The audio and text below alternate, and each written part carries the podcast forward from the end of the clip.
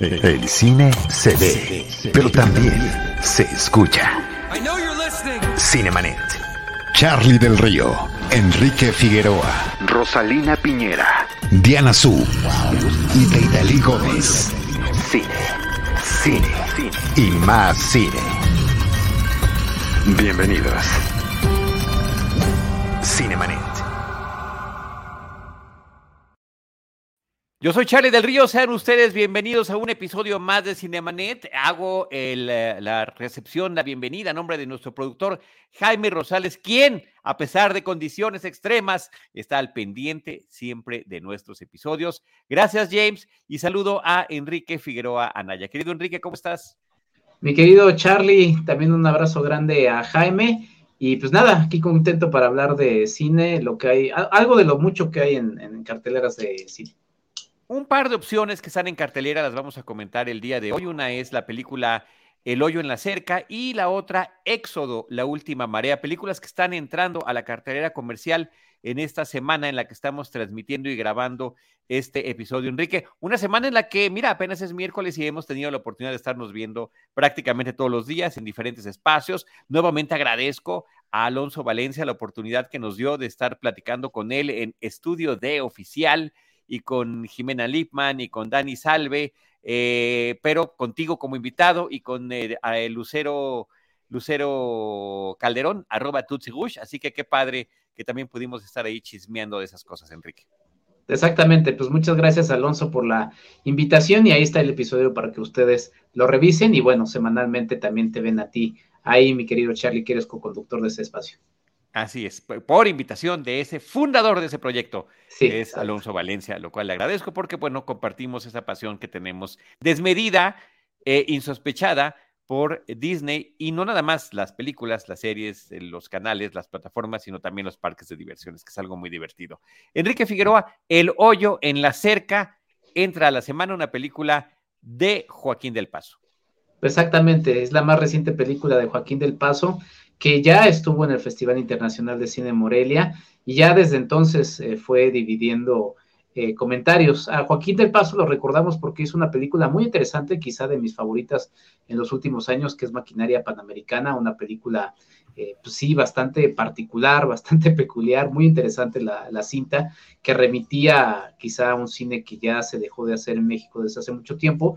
Y lo que hace con El hoyo y la cerca, pues es presentarnos también una película que lo que va a hacer es confrontar a las audiencias, ¿no? Es una película que resulta un tanto incómoda. Eh, vemos a un grupo de chicos, que son parte de ellos, los vemos ahí en la pantalla, eh, que vienen de una escuela, eh, pues sí, con unas colegiaturas muy altas, con un carácter religioso, y van a acampar a un campamento, valga la redundancia, en alguna localidad de nuestro país. en aquella localidad, pues se, nos vende desde el inicio que hay una situación eh, adversa, eh, socialmente conflictiva, y ellos eh, están pues, de alguna manera trincherados en su, en su campamento.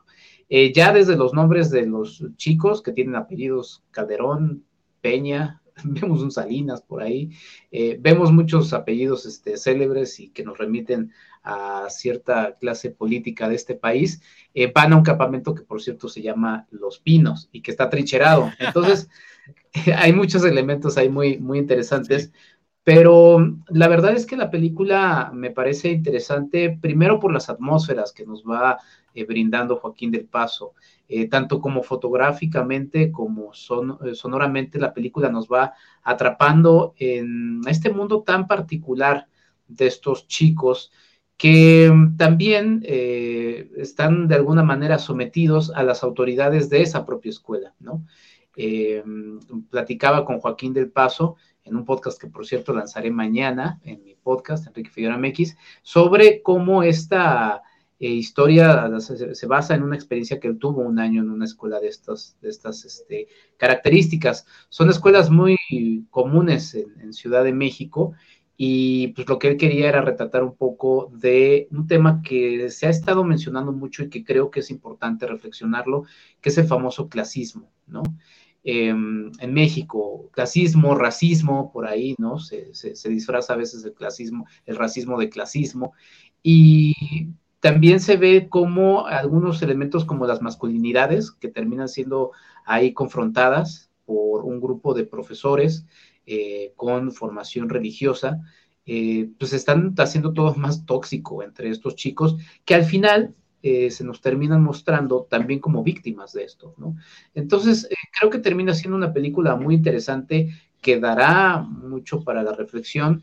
Em, ya lo comentaba justamente en el programa que me, que me hiciste recordar la invitación ayer, este, los niños siempre son muy complicados de dirigir, ¿no? Es, es, es siempre un, un, reto mayúsculo.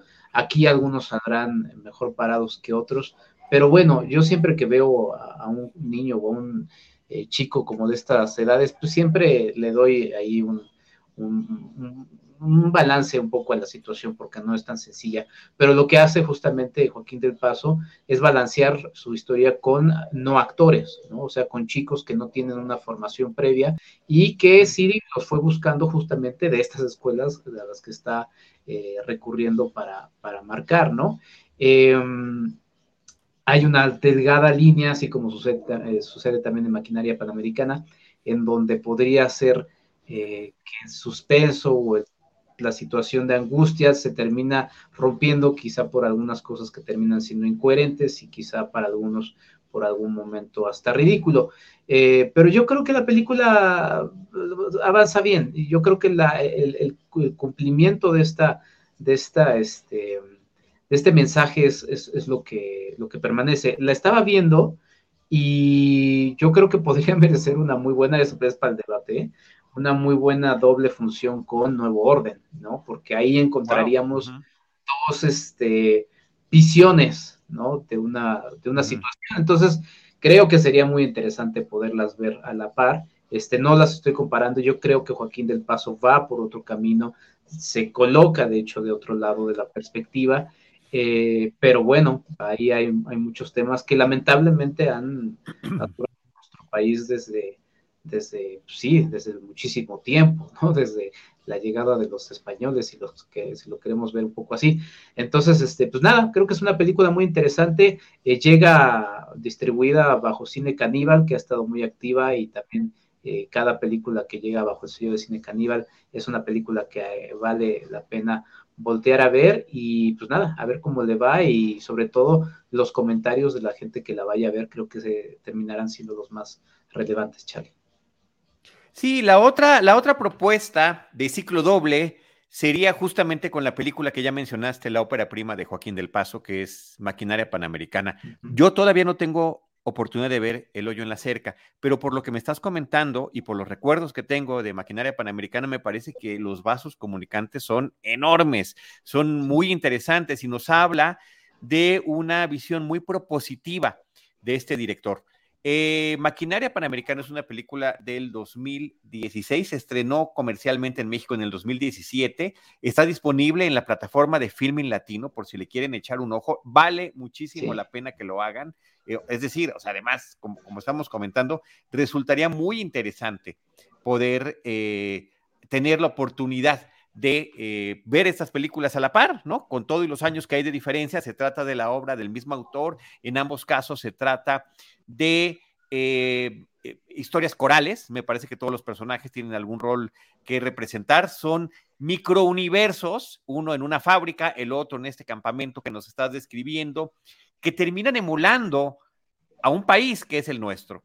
Y en esa forma de representarlo, con un ojo crítico, con un ojo en torno a, cuestiones que hay que señalar, también se presta un poco para la parodia, la ironía, eh, decías tú el suspenso, la farsa, y, sin exagerar con el término, porque luego es sobreutilizado un poquitito de un toquecito por ahí de surrealismo que creo que no hace ningún daño. Yo les quiero invitar, además de que vean eh, Maquinaria Panamericana en Filming Latino o en eh, Click de Cinépolis, que está también a la renta, que escuchen la charla que nosotros tuvimos con Joaquín del Paso sobre esa película y con una de las actrices, Regina Dupachi.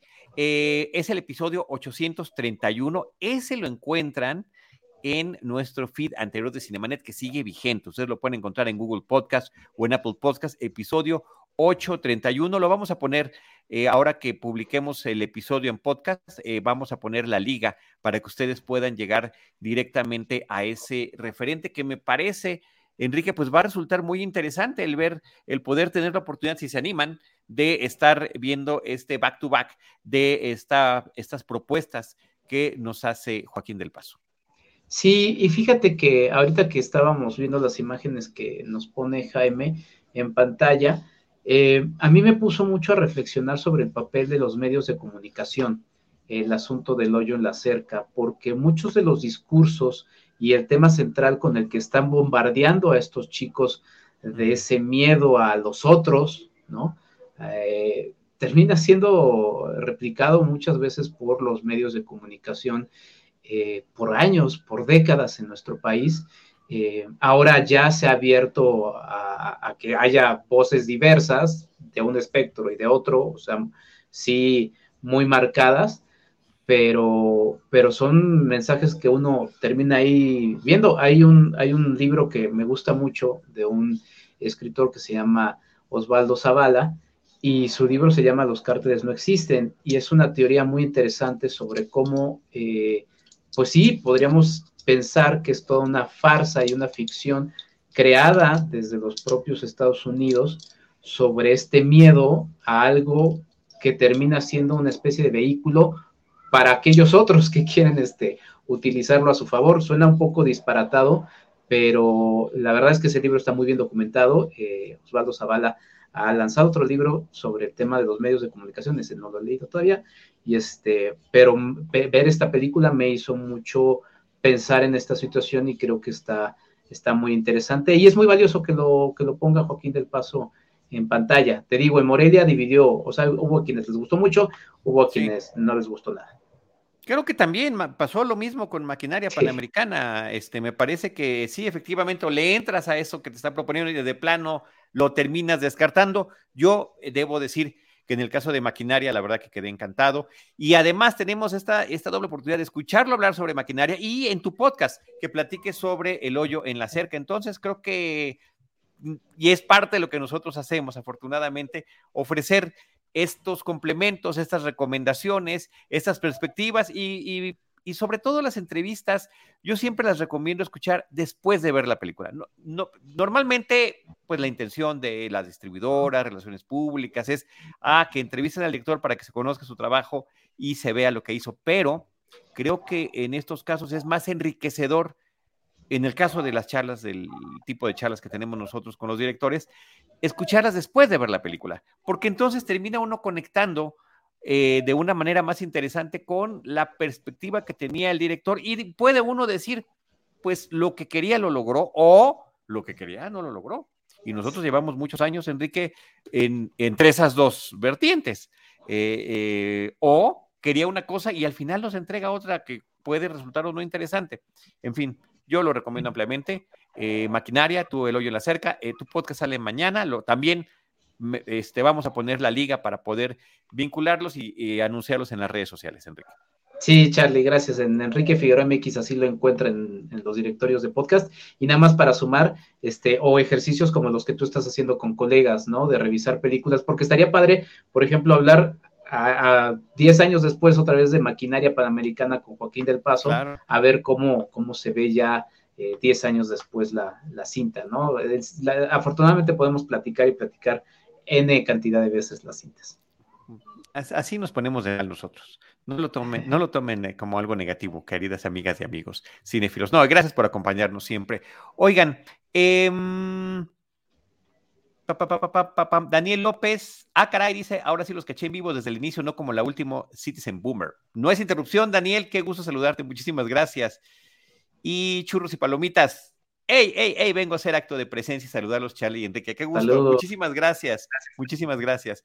Este, oye, Enrique, por otra parte, eh, esta semana también están ingresando a la cartelera comercial de manera simultánea y Mayen Film nos, nos trae Éxodo, la última marea, una propuesta que me parece muy interesante de ciencia ficción.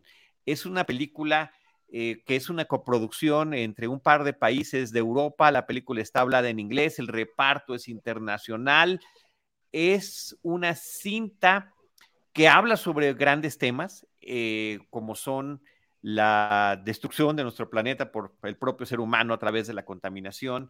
Y esto que voy a mencionar es el prólogo, esto ni siquiera se trata de la película. La película, cuando empieza la película, estamos en, una, en, un eh, en un futuro distópico, el planeta Tierra ha sido, fue dejado por la humanidad hace mucho tiempo y una astronauta regresa en una misión para ver si ya es habitable o no nuestro planeta. Y, oh sorpresa, se encuentra con que no solo es habitable, sino que hay condiciones muy difíciles para la supervivencia. Uno de los títulos de la película original era Tides, mareas, porque hay unas mareas enormes que van y vienen constantemente en un, en un planeta Tierra casi cubierto por agua, pero existen sobrevivientes que están logrando, eh, digamos, existir a través de una situación un tanto cuanto nómada, pero también un tanto cuanto regresiva. Son los herederos de los que se quedaron y que sobrevivieron. Y entonces vendrá esta comunicación entre muy complicada, muy compleja, entre estas dos formas de ver el, el, mundo y ver si van a poder empatar o no y cuáles son o no las intenciones de esos humanos que dejaron el planeta y quieren regresar. En principio uno diría, se parece un poquito a la, a la historia de Wally, por ejemplo. Sí. Este, lo cual me parece que sí es, sí es, eh, está padre, es interesante. No, vaya, no es la primera vez que se proponen cosas así, que la humanidad tenga que, eh, en, ciencia ficción, tanto en literatura como en películas, como en series, dejar el planeta y después regresar. Eh, se ha, explorado en, innumerables ocasiones, pero me parece que hay un chorro de elementos que resultan interesantes. La fotografía, la fotografía, la estética que tiene la película, con, unos filtros y con unas grandes tomas en escenarios reales que efectivamente, europeos, que efectivamente parecen de ciencia ficción, eh, con un poquito combinado con efectos digitales, me parece que logran dar la impresión de que es una película más grande de lo que en realidad lo es. Me refiero en términos de producción. Y eso es una cosa que me parece muy bien logrado. Por otra parte, la película coquetea con otras historias fílmicas de ciencia ficción que conocemos. Un poco de Mad Max encontramos por ahí, un poco de El planeta de los simios, me parece que también sería una referencia interesante que mencionar.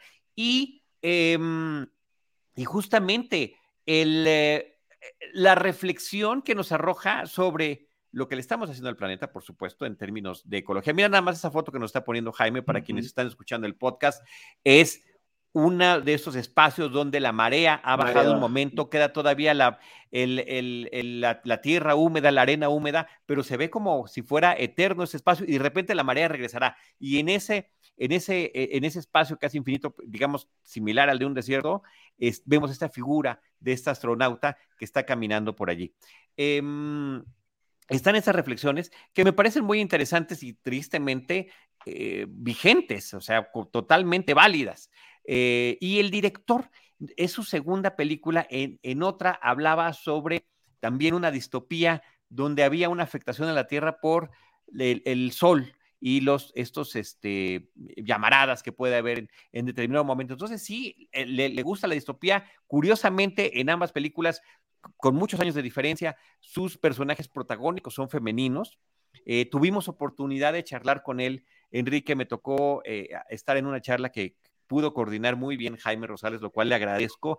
Platicamos de estos referentes con el director, platicamos sobre sus personajes femeninos y dice, bueno, sí, por varias cosas, yo tengo puras hermanas y entonces siempre han sido mis heroínas y, me pareció, porque él también escribe la historia, me parece muy sencillo y más identificable para mí poner personajes femeninos como protagónicos. Y claro, piensa uno en Alien, ¿no? Él, mismo hace esa referencia de estos, estas películas de ciencia ficción que efectivamente le brindan un rol eh, eh, protagónico, estelar a, los personajes femeninos. Entonces son varias cosas que tiene. Esta misma semana eh, vamos a lanzar esa entrevista. Es una charla muy interesante con este realizador que se llama Tim Fellbaum. Es suizo y la película es una coproducción entre Suiza, Suiza y Alemania.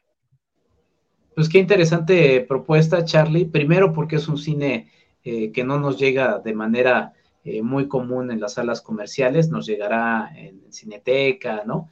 Pero la verdad es que se aplaude que llegue este tipo de propuesta. Segundo, porque pues es un género que nos gusta mucho, que es la ciencia ficción, que como lo saben, pues eh, nos gusta como vehículo para platicar de otro tipo de cosas, ¿no? En este caso, eh, pues bueno, los que ya pusiste sobre la mesa. Fíjate que a mí me recordó un poco por el planteamiento, este, a la trilogía animada que hay de Godzilla, que es este, similar es la, la, población terrestre huye de la Tierra porque Godzilla ya se apoderó junto con los demás este, de la Tierra y tantísimos años después ellos regresan para ver si es habitable y se encuentran con que la Tierra ha cambiado y pero hay una población nativa que, que permaneció. Quizá, no sé si eso esté en Éxodo, pero creo que también es una reflexión que a raíz de, por ejemplo, también del asunto pandémico que nos ha pasado, por cierto, hay un episodio que dediqué a esa, a esa trilogía de los primeros episodios pandémicos de Cinemanet, este, sobre, ¿cómo decirlo?, la soberbia de los seres humanos, ¿no? Cómo eh, sentimos que somos este, indispensables para la supervivencia del planeta y pues no, a este planeta. Justamente, y dentro de esa soberbia existe también esa eh, crítica también al colonialismo y a la forma en la que eh, ¿de qué manera vamos a retomar el planeta? ¿Con las mismas perspectivas, con las mismas ideas, con los mismos prejuicios o se lo dejamos a una nueva generación? Creo que están muy interesantes los planteamientos que nos hace el director y que aquí están plasmados en la película. Y el reparto, pues yo a, las mujeres protagónicas no las conocía. Nora Arniceder es una de ellas, Sara Sofía Bousnina, excelentes personajes ambos y de los personajes masculinos veteranos que representan también perspectivas distintas. Por una parte está Sebastián Rocher, que pues aparece en muchas películas, en muchas series de televisión, pero yo lo tengo muy presente por una muy buena serie televisiva de ciencia ficción que tristemente nunca concluyó. Se llama Odyssey 5, Odisea 5. Me encantaba el planteamiento. Eran los miembros de una... Em, eh, misión espacial que estaba orbitando la Tierra, de diferentes edades, diferentes hombres y mujeres, cinco personas. Y de repente ven que la Tierra se destruye. Y en el momento en el que la Tierra se descubre, ellos tienen una regresión y están cinco años antes de que la Tierra se destruya, pero cada uno en donde estaba hace cinco años, pero con el conocimiento de los cinco años posteriores. Y se empiezan a buscar, antes inclusive de que hubieran sido presentados. No sé si me explico está sensacional. Este actor protagonista de Robocop era el capitán de la nave. Este, se me acaba de escapar su nombre. Eh, Murphy es el, personaje que hace en Robocop. Eh, y, Sebastián Roche era uno de ellos. Y el otro, el otro actor que aparece aquí es Ian Glenn, este actor escocés, pues que lo tenemos muy bien identificado por eh, la serie de Game of Thrones, donde era Jorah Mormont, este hombre que estaba al servicio de Khaleesi, y que además estaba enamorado de ella y que había sido desterrado por haber sido un esclavista. un, actor con una gran presencia y que aquí tiene un personaje con unos matices muy interesantes. La dupla que hay entre Sebastián Rocher y, este hombre me parece que están muy interesantes. Esos cuatro personajes, los dos femeninos y el de estos dos hombres veteranos, muy, muy interesantes. Peter Weller, gracias Daniel López, me está haciendo aquí. Mira, podemos así interrumpir el programa y empezar a buscar en Google, pero no, te agradezco Daniel que nos recuerdes que es Peter Weller el actor que estoy mencionando. Odyssey 5 solamente tuvo una temporada, era un gran proyecto y como esos grandes proyectos incomprendidos, fue inconcluso. Oye, gracias también a Adriana Mendoza que dice, un gusto escucharlos, gracias por tanto y tan buenas perspectivas, muchísimas gracias. Y Kel Dinch dice, hola Cinemanet, Hola, Kel, desde aquí te mandamos a saludar nosotros también. Mira esta imagen que nos puso también Jaime. Creo que esta es una de las aportaciones que tiene eh, Éxodo, la última marea estas imágenes posapocalípticas, ¿no? Donde estos grandes buques que alguna vez fueron petroleros, industriales, pues están ahí ya varados en este mundo y podrán o no servir de refugio para algunos de los sobrevivientes. Eh, una gran recomendación, una película no esperada. Creo que el título, eh, eh, lo, lo comenté en pláticas interpersonales con amigos y familiares en estos días y todo, les digo Éxodo y todo el mundo piensa que va a ser un asunto bíblico. Dicen, ¿es de Dios? Y les digo, no, efectivamente no. Entonces puede ser un tanto engañoso. El título completo es Éxodo, la última marea, Tides, eh, o Mareas, era como se llamaba, y también La Colonia, de Colony. Son títulos eh, con los que se ha promocionado la película en otros países. Y, eh, insisto, también estaremos al pendiente para ofrecerles, llevarles y compartir, ojalá pues permitan que lo hagamos, la entrevista que tuvimos con el director pues sí, habrá que estar pendientes y pues sí, habrá que lanzarse a ver esta película, que además con la curiosidad que decías a nivel producción, eso sucede en Francia, en España, sí tienen sus producciones que están pensadas para su propio mercado, pero también tienen producciones que lanzan para un mercado internacional y en este caso esta está hablada en inglés, justamente apelando a una mayor audiencia, así que pues habrá que, habrá que echarle ojo, Charlie. Efectivamente, y, esto tiene que ver con que Roland Emmerich, que es eh, especialista en películas eh, apocalípticas, pero de desastre, es productor ejecutivo. Aunque siento que es de esas productoras ejecutivas que estuvo para apoyar un proyecto que rosa en lo independiente, en lugar de meter mano y hacerlo. Eh, pero con su nombre. Comercial. y su nombre, ayuda, su nombre ayuda, y posiblemente eso no lo sé, pero de ahí venga la decisión de que la película está hablada en inglés justamente para llegar a, otras audiencias internacionales. Pues sí, pues echarle ojo, Charlie. Ahí están nuestras dos propuestas de eh, películas de estreno en esta cartelera de esta semana. El hoyo en la cerca de Joaquín del Paso y eh, La Última Marea, eh, escrita y dirigida por Tim Feldbaum, están esta semana entrando a las salas cinematográficas comerciales de nuestro país.